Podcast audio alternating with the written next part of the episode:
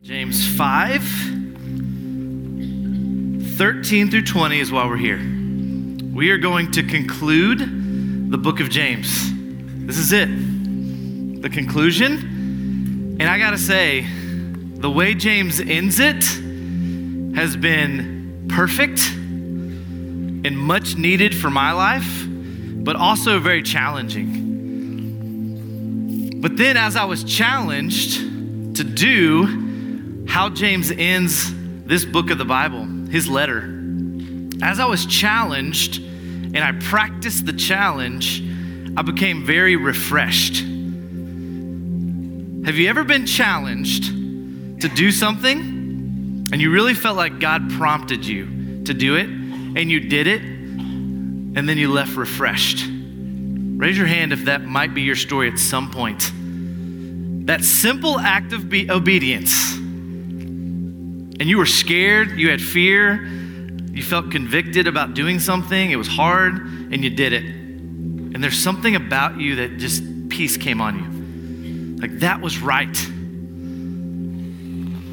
That's what this has been for me. James 5 13 through 20. And I would like this morning to be a little different. Less of a 30 minute teaching, and I'd like for you to practice and experience what James is asking us to do. James 5 13 through 20. I want to read it for you, and then we'll jump in. We'll experience this together. And my goal would be that you leave this service very refreshed. James 5 13. I write these things to you who believe in the name of the Son of God, that you may know that you have eternal life. Oops. That is a very good section of the Bible.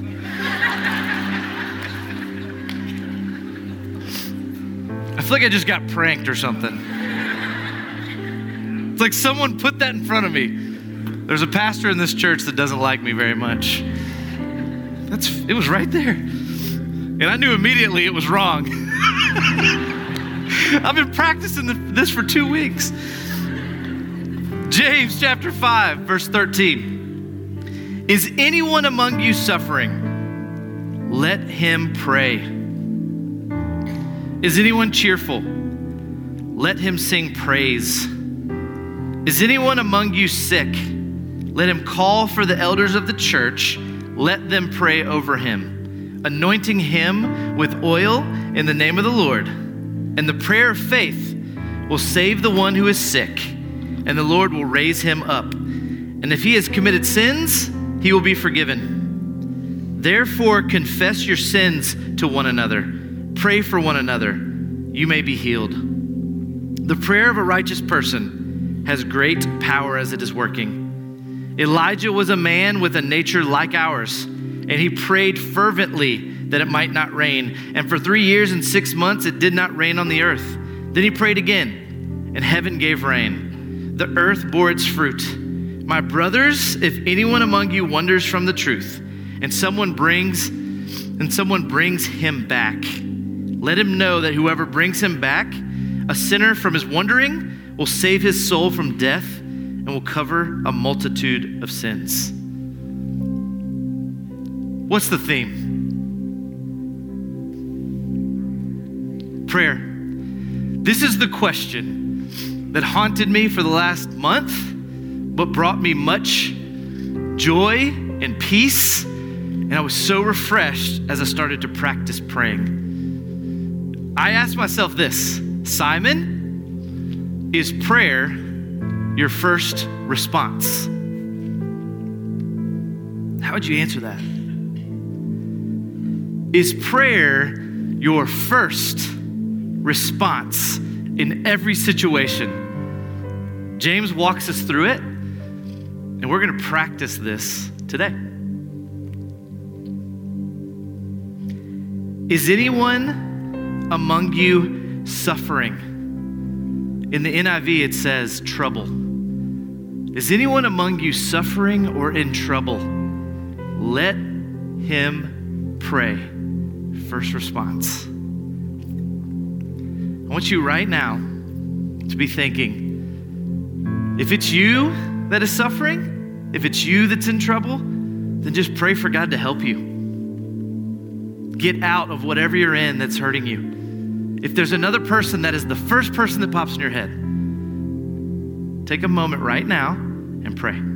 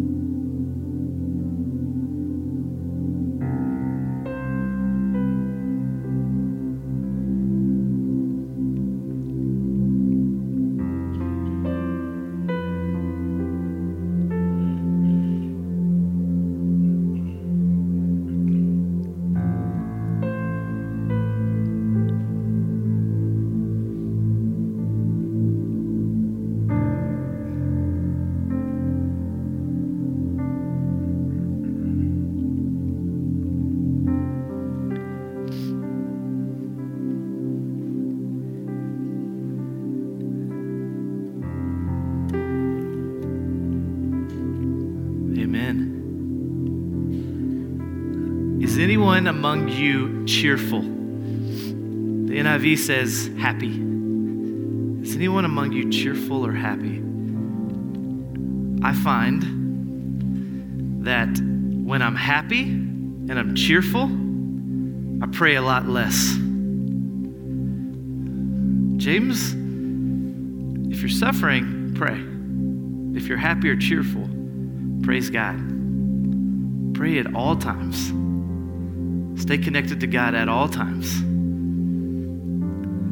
And Corrie ten Boom had this quote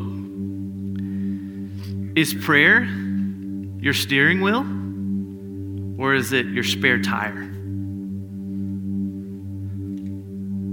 Does staying connected with God what leads you? Pray in all times, or just when it's emergency situations?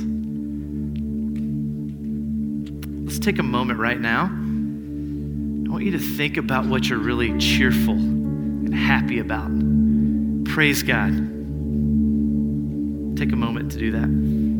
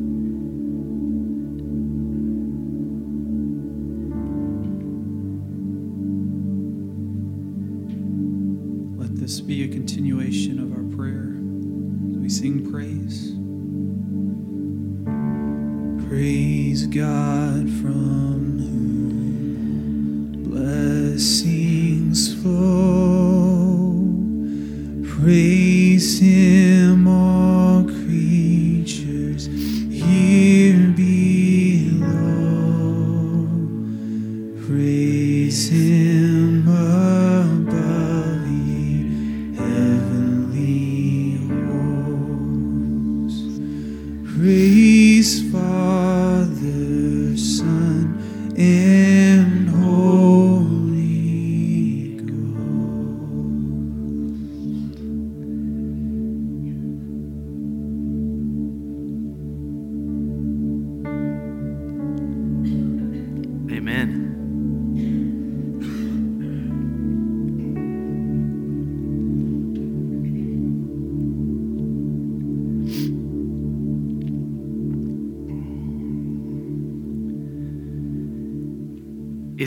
among you sick? Let him call for the elders of the church. Let them pray over him, anointing him with oil in the name of the Lord. And the prayer of faith will save the one who is sick, and the Lord will raise him up.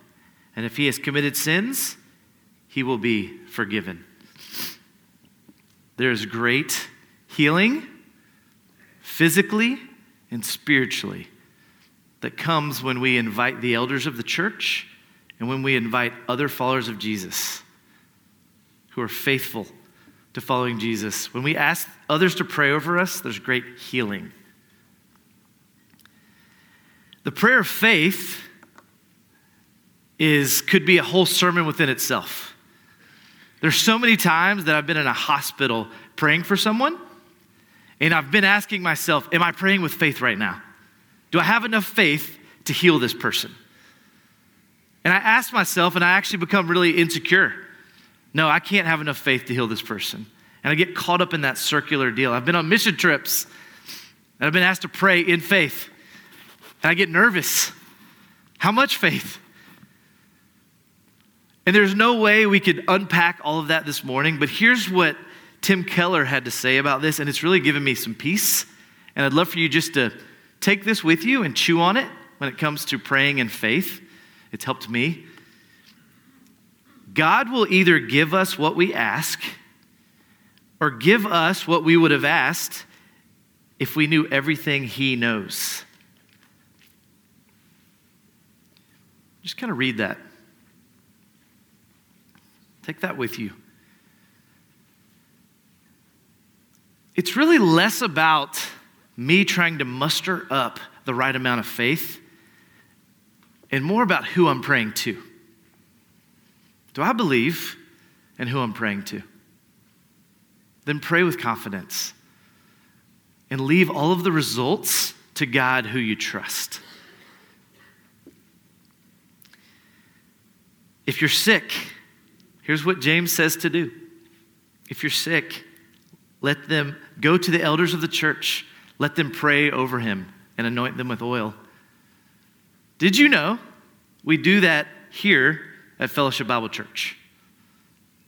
Like there is an opportunity for you. If you are sick and you have friends that are sick, family that's sick, do not hesitate to bring them to the church, to the elders, and we will pray over them.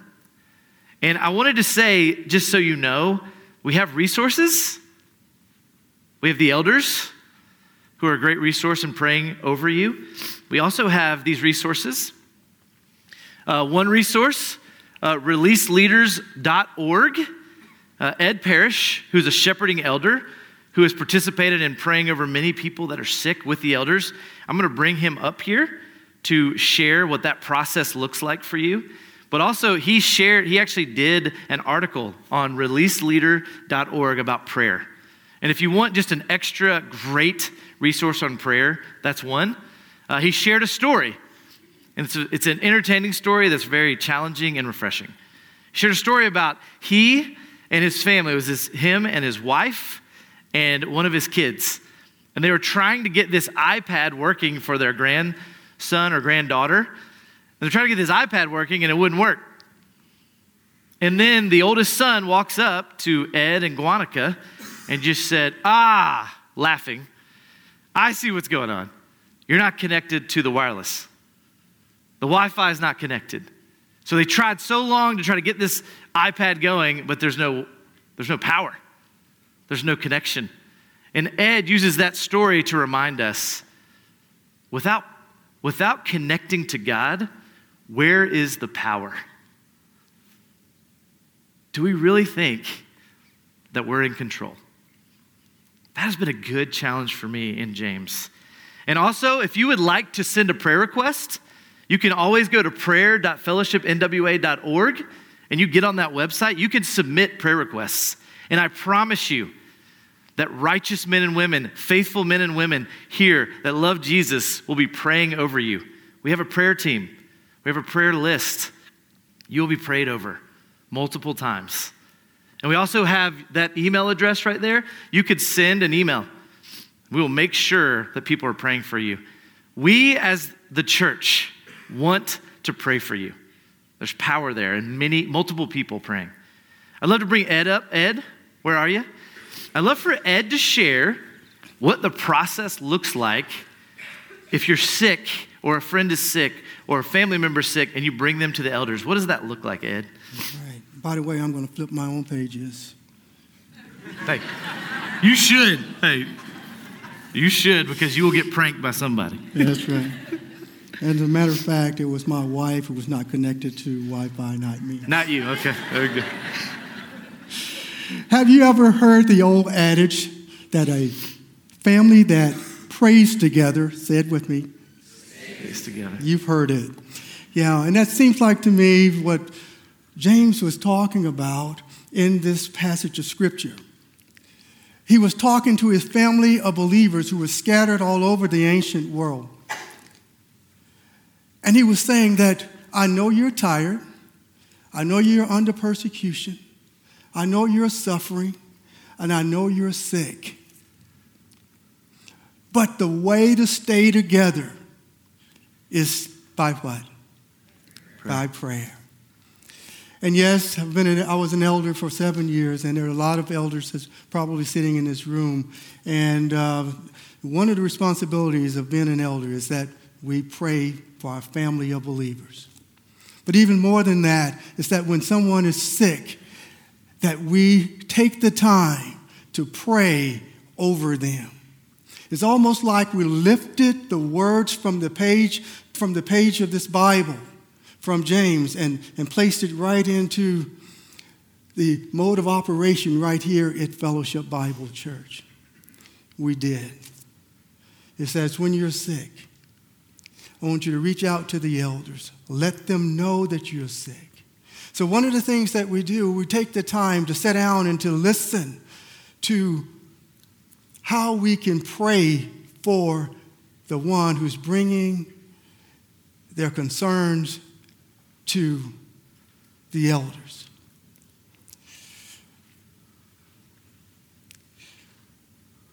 It's, it is so sweet to sit there,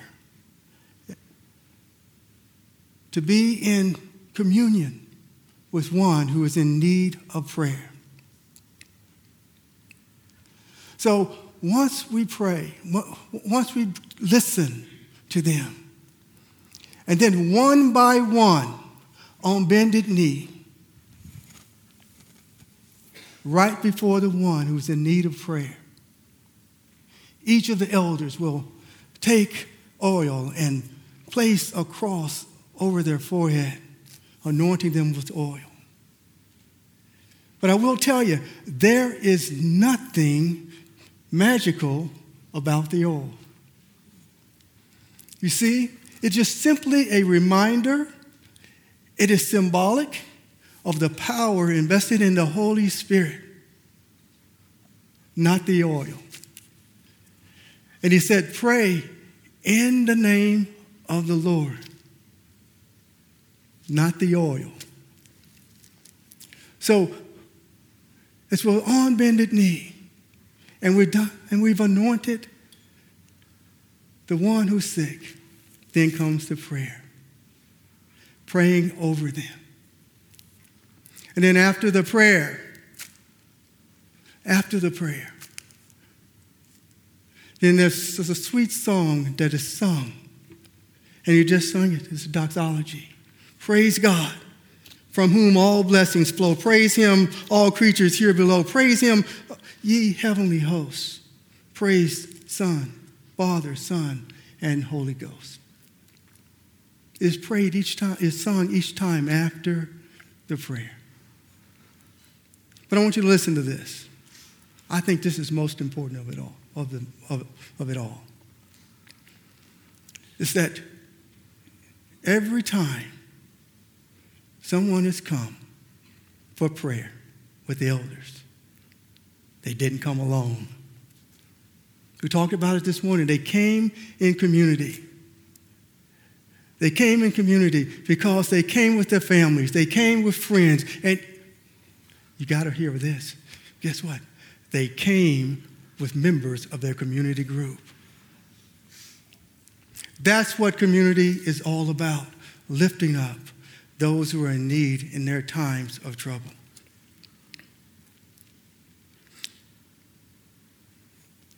That shows their love for one another just as Jesus said in, in the book of John. Just as I have loved you, I want you to love one another. So, here I want to show you a picture of loving one another in real time. Just a couple of weeks ago, they talked about this football player in a Texas high school who stopped to pray for an opposing team player after the game. And you can see the player on the right in the white uniform. Name is Gage Smith. Gage understood that the second player that he's praying with, mother, was, was, was sick with cancer. So Gage said that as he was interviewed, it's that I didn't do it because of social media likes. I didn't do it because of the attention on, on TV. I did it because someone was hurting. And I stopped to take a moment with him to pray for his mother, and for his family. So, how would it look, fellowship, if we would follow along with Gage and just take a moment to stop and pray for someone who's in need? So, would you do that right now? If you know someone who's in need, would you stop and take a moment just to pray for them?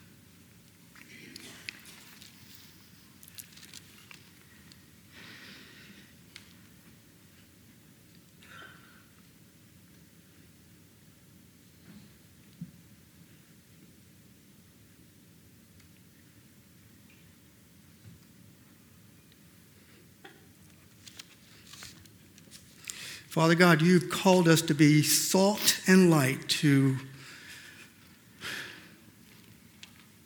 a tasteless and a dark world. But we open our hearts, we open our minds, we open our very spirits today. For you're pouring in so that we can become loving to those that are close to us.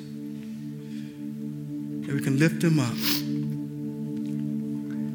under the banner of prayer.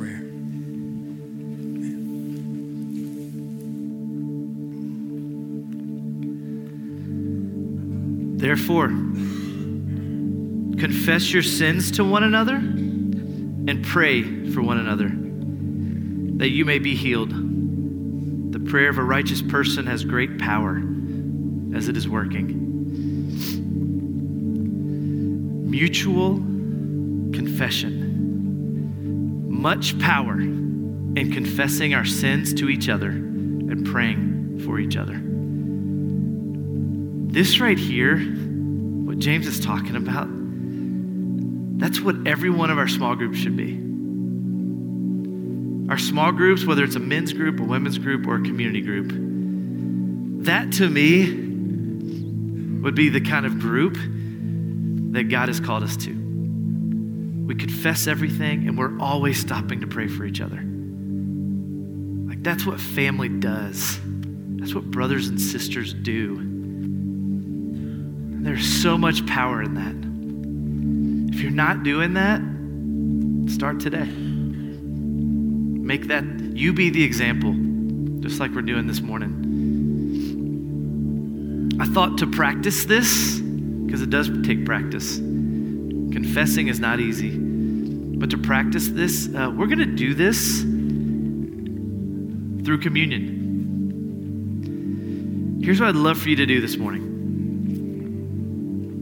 I would love for you, we have two songs that are going to be playing. And during the songs, I want you to come and take the body of Jesus and the blood of Jesus and take it back to your seat or go stand wherever you want to stand. Just go somewhere where you're comfortable. Between you and God, as you hold the body of Jesus and the blood of Jesus, I want you to confess to God. It's just you and God time whatever's in you that needs to come out right now, I promise you there's healing in that. Just let it all out, confess it, and when you get to the point where you're reminded of the blood of Jesus that was shed for you and how thankful you are that He forgave you and He continues to forgive you, when you get from confession to thankfulness, take communion. Do it on your own. Give you a time to worship, confess until you're thankful. let's worship.